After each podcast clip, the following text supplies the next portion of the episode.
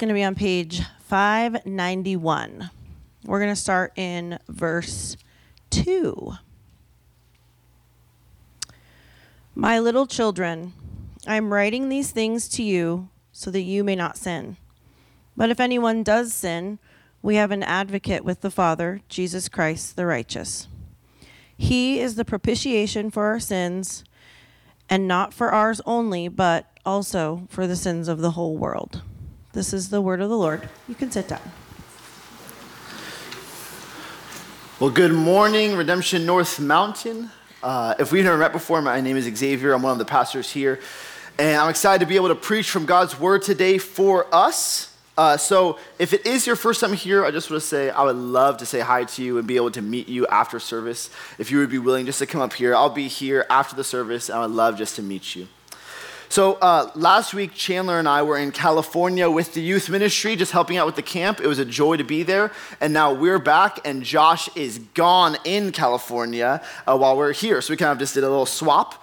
Uh, and he's going to be actually heading back from California today. So, one thing I wanted to do is uh, Josh takes time often just to pray for us, even before we jump into God's word. And I would love just to take time to pray for him.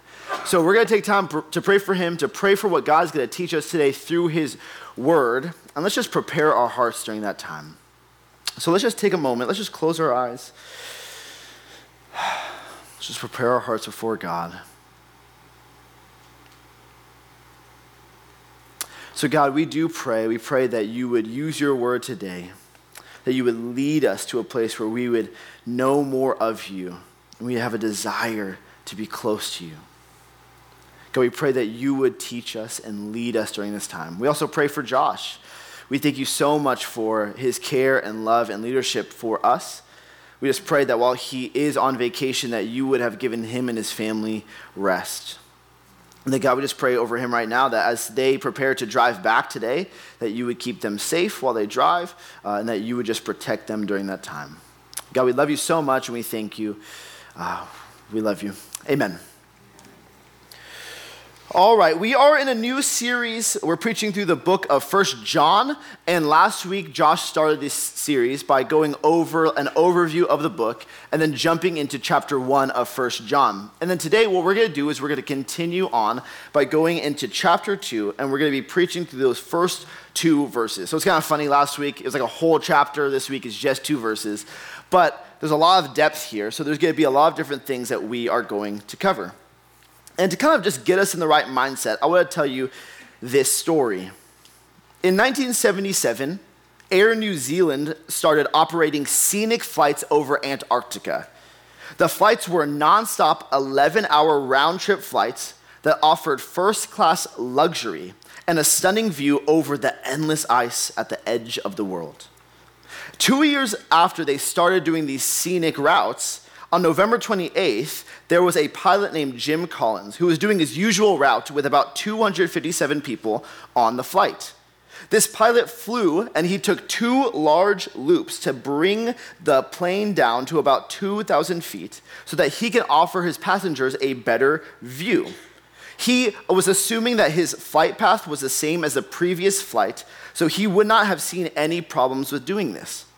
The people that were in the plane were enjoying the view, they were taking pictures, they were filming things and talking to each other.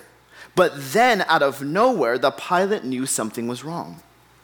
Out of nowhere, the alarms in the plane started to go off.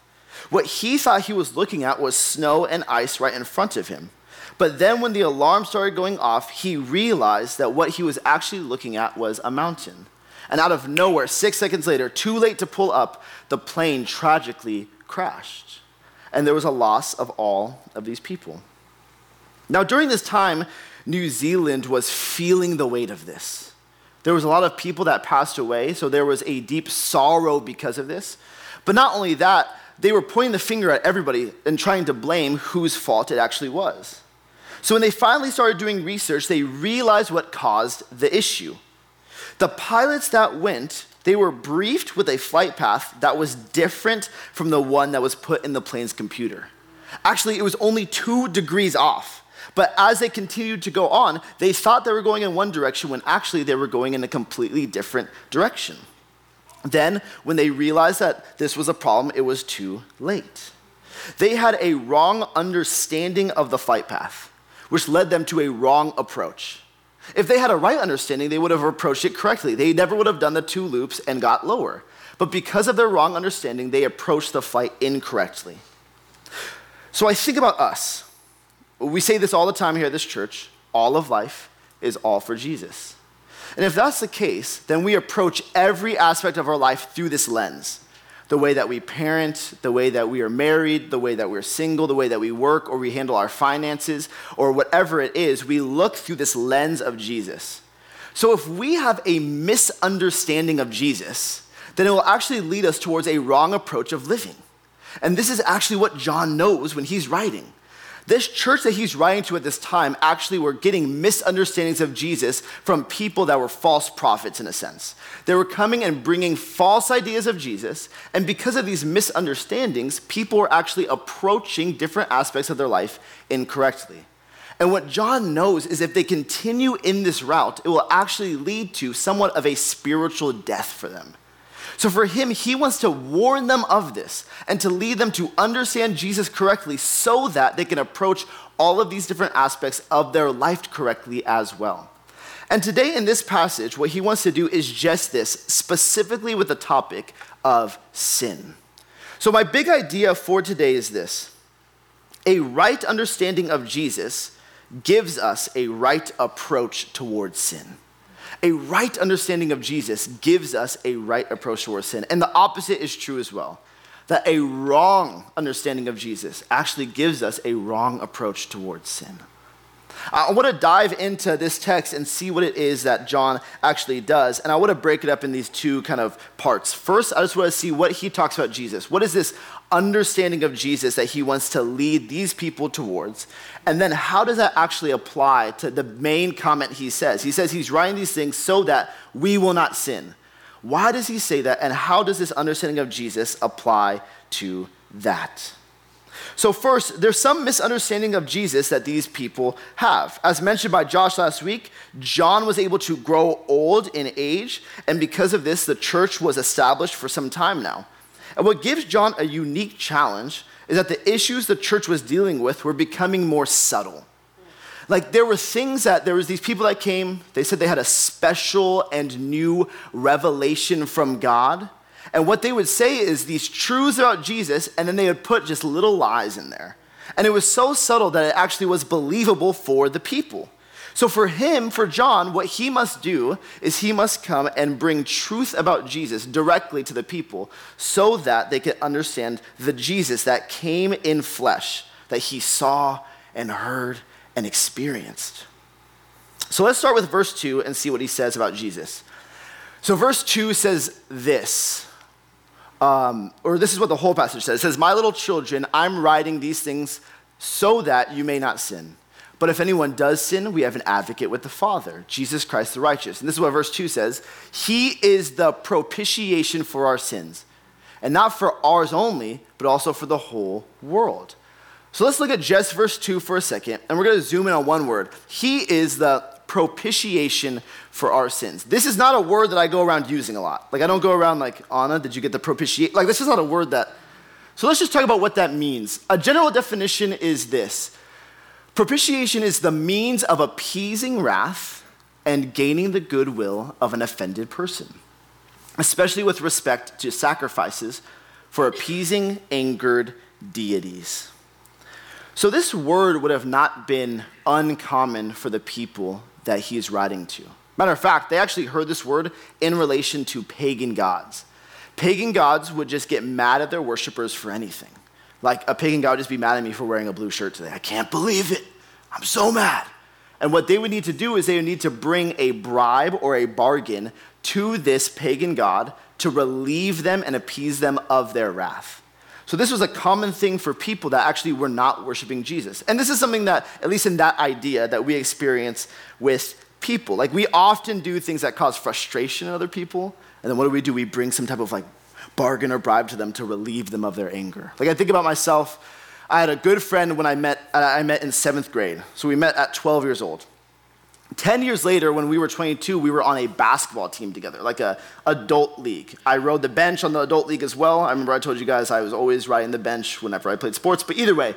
So we were playing in this league together, and uh, me and him were spending time that day, and there was something off about him. I couldn't tell what it was.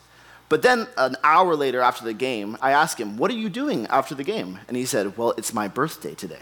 So just to give you context, for 10 years, I forgot his birthday like every year. And he would always remember my birthday and bring me like gifts and all these different things. So I said, Oh, where, where are you guys going? And he said, We're gonna go to the Cheesecake Factory, you're totally invited. So I said, I'm gonna come. So I got in my car and started driving there, and from my glove compartment, I got what I had for scenarios just like this. I got my blank cards from the glove compartment and just started writing him a card. Dear Suleiman. Like I'm just like writing it to him. When I get to his house before we leave, I hand him the card, and the wrath or anger or frustration he had with me was relieved as he looked at me and said, You didn't forget my birthday. And I said, Of course I didn't. Why would I ever forget your birthday? Years later, I told him, I lied to you. I definitely did forget your birthday. But this is the way they would have thought about propitiation like God being really angry. They have to bring some type of bargain. God, if I bring this, if it's good enough, will you forgive me? Will you not have any wrath towards me? And this is the word John uses, but he uses it in a different way than maybe they would have understood. When we see the full character of God, it might be the same word, but we see a significance under this. So, first, let's just look at God's wrath. Like when we think about God and we think about that word, it's hard to kind of associate those two things together. God is merciful, He's loving, but He's also holy and just. His holiness means that He's so set apart from sin, He can't even be in the presence of sin. And his justice means that he always gives the right dues and, to, er, and consequences to sin. So whenever he acts in mercy or love, he always includes his justice as well. So when the Bible says these words like wrath, like God's wrath, it's not God randomly getting angry, like I just can't control my anger towards these people. Rather, and this is the way John Stott says it, it's this it is his settled, controlled, holy antagonism to all evil. Like God is opposed to all evil.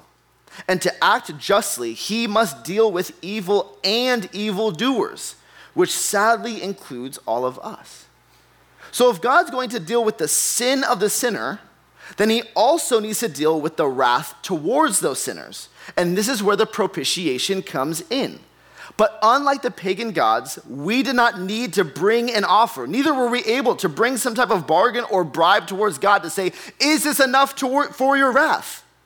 But rather, God took the initiative for us. God is the propitiation, but He's also the initiator of it. Jesus offers himself as a sacrifice to the Father, not only to carry our sins. We often say this Jesus carries our sins on the cross. And at the same exact time, he also takes on himself all of the wrath of the Father for our behalf. He is the initiation and the fulfillment of all of God's wrath. He took it all on himself. So God actually does this work for us. And then he adds something to this. This is what he says. He says, This is not only for us, but it is also for the sins of the whole world. Not just for ours, also for the sins of the whole world. It's really important for John to say this, especially to the audience that he's writing to. Like Josh mentioned uh, last week, these people believed that they had a special, secret, new revelation from God, and they were taking people out of the church. But when they would take people, they would say, the only way that you're saved, the only way that you're part of the elect is if you have this very special revelation. It was extremely exclusive, saying only those can actually join. So when John says this, he needed to clarify the true gospel and that Jesus' death was not only sufficient for some, but it was sufficient for all. This does not mean that all are saved, but what it means is that his death is actually sufficient for all who would come.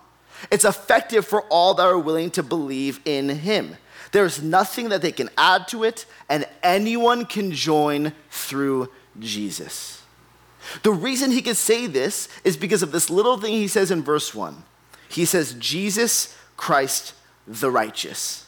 He was the only one, being fully God, fully man, perfect in all ways, that was able to make this sufficient sacrifice so that he can say, It is sufficient for all who would come. Anyone that joins, the blood of Christ is sufficient. No matter your occupation, lawyer, janitor, teacher, nanny, come join. No matter who you voted for, you voted for Trump, you voted for Biden, come join. No matter your ethnicity or race, black, white, Mexican, Asian, come join. No matter the sin you've committed, you sinned and you lied, you sinned and you got high again, you sinned and you slept with your girlfriend or your boyfriend, you sinned and you cheated on your taxes, come join. His blood is sufficient for all. Amen. And he doesn't stop there. If you go back, this is what he says in the second half of verse 1. He says, If anyone does sin, we have an advocate with the Father, Jesus Christ. Jesus or John knows something about us and something about Jesus.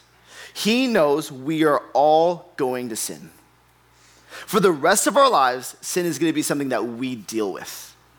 Like some of us here, after we accepted Jesus, have committed some small sins in our life, and some of us have committed some significant sins. And John actually knows this. But he encourages us that Jesus does not only act on our behalf of our past sins, but also of our present and our future sins. And how does he do this? In the book of Hebrews, it says that Jesus intercedes for us. It's kind of language to say that he's a high priest. But John uses a different word. He says he is our advocate. The only picture I can get in my mind is me in sixth grade. So I'm, I'm in sixth grade. I'm hanging out with my best friend Donovan. We're riding bikes around. I got my flip phone in my pocket, and we're just living life. And we're at the school, and his mom pulls up to pick us up. So I don't know anything about the type of truck that she had. All I knew is was a brand new red truck. That's all I know. Brand new red truck. We take our bikes and we put it in the bed of the truck, and then she drives me to my house to drop me off. Now, in sixth grade, I had an abnormal amount of confidence in myself. I don't know why. Like, I just thought I was the strongest guy, I thought I was the smartest guy, whatever it is. So I went to go get my bike, and I thought to myself, why would I open the bed of the truck if I'm as strong as I am? Like, why not just pick it up from the side of the truck? So I pick up the bike, and once it's in the air, is the moment I realized I'm not close to as strong as I think I am. I start like falling and dragging my bike on the side of this truck. And there's like pegs, it's like a BMX bike with pegs. You just hear like on the side of this brand new red truck. So Donovan's mom and my dad come over to the side that I'm on, the truck. They're looking at what I just did. The only thing I could think to say is, I think that was there already. Like, it was, they're just like, we all know that was not there. We know what you just did. There's a sweet moment where I don't know what to say to Donovan's mom. Like, I, sorry. Like, I just don't, I don't know what to say next. And my dad, like, all I can, like, when I picture, I can think of my dad, like, standing in my place and making a defense for me that I couldn't. I couldn't pay for it. I'm 12 years old. I didn't work. My dad pays a price I couldn't pay. He stands in between me and the person that I just sinned against in some way. And he stands as my advocate. Stands in a place where I couldn't. Whenever we sin, like just think about this. How do you think Jesus responds? Like, do you think Jesus is like shaking his head at you, like, again? Do you think Jesus like sighs to himself out of like frustration? like, what is it that we actually feel that Jesus is doing when we sin? And what about those hidden sins? Like Dane Ortlund says it this way How do you think about Jesus' attitude toward that part of your life that only you know? The overdependence on alcohol, the lost temper again and again, the fear of man that shows itself in people pleasing, that habit of pornography. Who is Jesus in those moments? Not who is he once you've conquered that sin, but who is he in the middle of spiritual failure? In the middle of our sin, God does not make us plead our own case. In the middle of our sin, Jesus stands as our advocate, our comforting defender, and he makes a defense on our behalf to the Father. And he uses his goodness, his righteousness, and his finished work as the means of his defense on our behalf. And because of this, we can have confidence in our fellowship with God. Because even as we sin, we have an advocate that stands on our behalf. He advocates for us as the only one righteous and as the sufficient sacrifice. And because of this, think about what Sandy preached two weeks ago. We could actually say the words of Romans 8 with confidence that nothing will separate us from the love of God that Jesus is actually sufficient for our salvation. Jesus, the righteous, the propitiation, the advocate, that all these things staying together is what makes it sufficient. You take any of these things out and it won't work. If he's not righteous, he can't actually be our propitiation. If he's not our propitiation, he cannot come to the Father as our advocate. And if he's not our advocate, then our current sins are not dealt with. But God actually made this secure. He covered all bases and displayed his love in this way towards us. This is God's love and passion for you and for me on display. So, with all this in our mind, I just want to ask you a question Do you know how God feels about you? Like, imagine God thinking about you right now. What do you assume God feels when you come to mind? Some of us may think he feels disappointed. Some of us may feel that he feels angry with us. Maybe some of us think that he doesn't really care to think of us that often. Or maybe some of us think that he wants more out of us. The reason we often think these things is because we believe that our sin is the first thing that catches God's eye. But what if I told you when you come to mind, God smiles?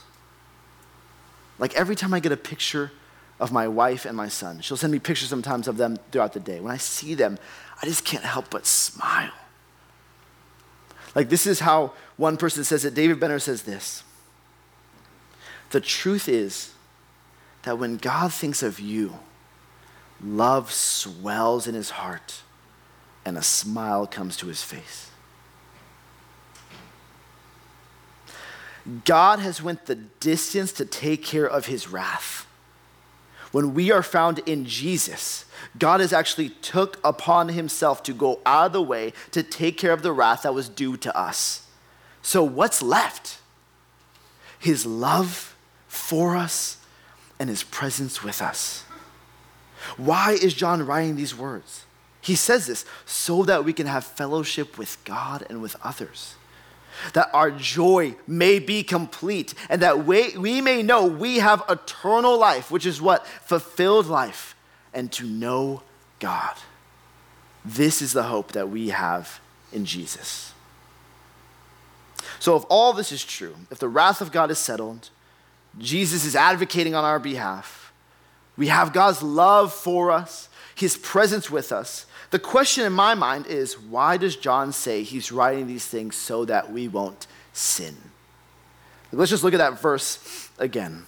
Verse 1.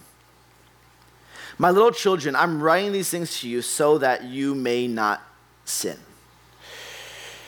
I think a lot of us can get stuck up with some of the wrong approaches to sin. Uh, the first one is this we sometimes we get stuck striving for God's favor. Like sometimes we still live under the idea that if we do not avoid sin, then God is making a checklist of all of our wrongdoing. You didn't read your Bible again? Check. You lied again? Check. I saw that thought you just thought? Check. Like he's sitting up there trying to count all of our sins. And to be honest with you, this is kind of where I struggle. Like to take him at his word. Like I'm always nervous and I'm sinning. Like Netflix just came out with a new rule. You know about this? Netflix, if you are in one household and you have Netflix, it's only for that household. They like shut it off for anyone that's not in the household. Now I'm still logged in to my wait, wait, wait to the to the, my parents-in-law's Netflix, and I'm like calling other pastors. Is it sin for me to watch something on Netflix? like, please pray for me right now. I'm really struggling. Like, it's just like, I literally am like, am I sinning right now? Like, I'm always overthinking every little detail. I was telling someone the story before. They're like, did you come up with the conclusion? Is it sin? I'll tell you guys later. But, like, I'm always thinking about these things. This doesn't mean that we shouldn't avoid sin. Rather, my worry for us is that we might be thinking it's our job to appease God. Like we might think we need to make sure that we are avoiding sin so that we can prove our worth to God and gain more favor from Him. But like we just learned from John, Jesus took all the Father's wrath and He's continuously advocating for us. So this is actually a wrong approach to sin. What's the other side though? Sometimes we can sit in that and be like, sweet, let's jump all the way to the other side, which is this. Sometimes we think we treat Jesus' work as a free pass to sin. We can think, well, if Jesus died for me, he's pleading for my case, then while I'm here, let me get some sin in. Like, this is like a verbatim quote from somebody. Someone said, I feel like I need to sin more because I don't want any leftover blood. Like, I need to make every drop count. You're like, whoa, that's like really far on one side. But seriously, some of us go, okay, Jesus died for me. I don't need to feel guilty about my sin anymore. Like whenever I sin, I could actually sin in more confidence because Jesus saved me. Now I have confidence in all the sin in my life. But this is also a wrong approach to sin because John says he's writing these things to us so that we won't sin. So if both of these are wrong approaches, then how do we actually approach sin in our life? I believe that our approach to sin must be through the lens of love in fellowship and relationship with God, with others, and with ourselves we have to remember why or how John's writing this letter. An older man with a really big heart for Jesus and for the people he's ministering to. He's writing a letter that keeps on pointing to the same things over and over again. And rooted in the heart of this is the greatest commandment to love God and to love others. So when he starts this section, this verse, he does so with a heart of deep care and love. What does he say? My little children. This isn't a demeaning phrase. This is like him going, I really care about you guys. So, my dear children, I'm writing these things to you so that you won't sin. He has a true heart for them and a desire that they are not confused to a life filled with sin or a life of trying to appease God. All with a desire for their joy to be complete in the fellowship with God and with others. So, how I kind of think about sin in relation to this is what are the actual consequences of sin? I, I think about the original sin. If you don't know the story, God creates the world, He creates everything good, and there was no evil. He gave Adam and Eve, the first human creations, one law to abide by to not eat the fruit of the tree of the knowledge of good and evil. There's a serpent that comes on the scene, he deceives them, and they both partake in eating. But what's really interesting is what happens next something that I call relational corruption. So, this is what happens. Right after they eat, the first thing they notice is that they're naked and they clothe themselves. Like the first thing that happens is there's this like shame that's filled with them. And they cover themselves up because there is this corruption with their relationship, even with themselves. The first thing is that they are actually corrupted with their relationship with themselves. themselves. The second thing is this they hear the sound of God walking and they hide themselves from his presence because they said they were afraid the God that loves them, that created them, that was with them, they're now hiding from out of fear. The second thing that happens is there's a corruption with their relationship with God. And the last thing is God says, Who told you that you were naked? Have you eaten of the tree which I commanded you not to eat? And Adam does like the thing that no husband should ever do. He's like, The woman that you gave me? oh my gosh, Adam. She's the one who. There is this immediate corruption between their relationship with each other. So here sin enters in, and there's all of this relational corruption that enters into the world. There's all of this corruption that we see, but this is also the reality presently. When we sin, it corrupts our fellowship with ourselves, with each other, and with God. Like God took care of the healing of the fellowship between us and Him, yet when we sin, it still alters the way that we view God. Not only that, but when we hear all of this, that Jesus took the wrath for us, that He took the sin for us, He's advocating for us, we actually have a freedom to focus on how our sin impacts the way that we love others. You know, I think back about some of the sin that I committed in high school and in college. And during that time, whenever I would go to repent for those sins, I would be so nervous about my relationship with God. Like, I would just go to repent, begging God, please, would you forgive me? Because I just wanted me and Him to be good. But I never thought about how my sin was affecting other people around me. It wasn't until years later where two mentors of mine were leading me through this like life story experience where I was actually going through this story of my life and repenting for different moments of sin in my life. And as I brought these sins up, one thing that they had me do was actually bring the names of the people that were either on the other side of that sin or were included. And as I brought those people up, I gave them to God. And it was in that moment that I realized I actually was bringing corruption and pain and hurt into their lives through my sin that my sin was actually an act of unlove towards them. So when I think about this passage, I think about this desire to avoid sin. We should not be avoiding sin to appease God, but rather we should be avoiding sin as an act of love towards God and towards each other. That actually our avoiding of sin is an act of love. Like, think about the ways that our sins bring corruption to the relationships around us. When we lie, when we steal, when we are unrighteously angry, when we commit sexual sin, or we hide secrets, or even hidden sins like pornography or getting drunk, these things bring corruption to the relationships that we have with others and bring corruption to the world and into other people's lives. So, a right understanding of Jesus leads us to know that we are free from the wrath of God. And because of that, we actually have a freedom to avoid sin out of an act of love towards God and towards others. We do not avoid sin to appease God. We do not avoid sin as a self help method, but we avoid sin as an act of love. We avoid sin as an act of desire for fellowship with God and with others. We avoid sin to display the love of God to this world, and we avoid sin as a form of love towards neighbor. So, as I bring all this to a close, I want to just tell us how we can actually practice this. How could we continuously live in this freedom from Jesus and approach sin with the desire to be in fellowship with God and with others? And I think that we do this by building a continual practice of confession in our life. Josh mentioned this last week as well, but I wanted to continue pushing into it, especially because it's a word that's used often by Christians, but rarely practiced in a deep way.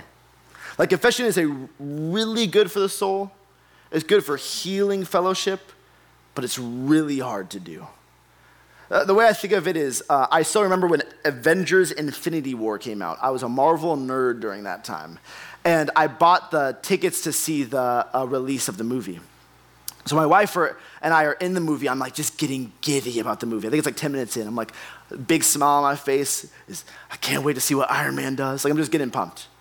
And as I'm watching the movie, I pick up my ICEE and I take a sip. And I realize this isn't my ICEE. Like my ICEE's over here. So I look over, he's not looking, it's like this random guy. It's dark in the movie theater. So I just like quietly like, I just pretend like. I think like five minutes goes by. He like taps me on the shoulder. He has like a really deep voice. I still remember his voice. He's like, hey man, did you drink some of my ICEE? I was like, I'm gonna be really honest with you right now. I didn't actually like partake in any of it, but my mouth was on your straw. He's like, dude, can you just give me a new straw? I was like, yeah. I tapped my wife, I was like, can you get a new straw? She's like, it's like, no, you need to go get the new straw. I was like, oh gosh, I like ran over. It, I, I just think about like, it's a silly example, but I was like legitimately embarrassed to tell this random guy that I put my mouth on a straw. Like it was embarrassing for me. I really didn't want to say it. Like it would have been easier just to be like, what? No, dude. Like, but I, I gotta get it out, even though it was embarrassing. Like if a silly example like that is that hard to like get out, I just think about how our sins in our life, like serious, deep things in our life, are hard to actually get out and to say and to confess. To say, I'm actually committing this sin right now. It's embarrassing, it's uncomfortable, it is hard to do.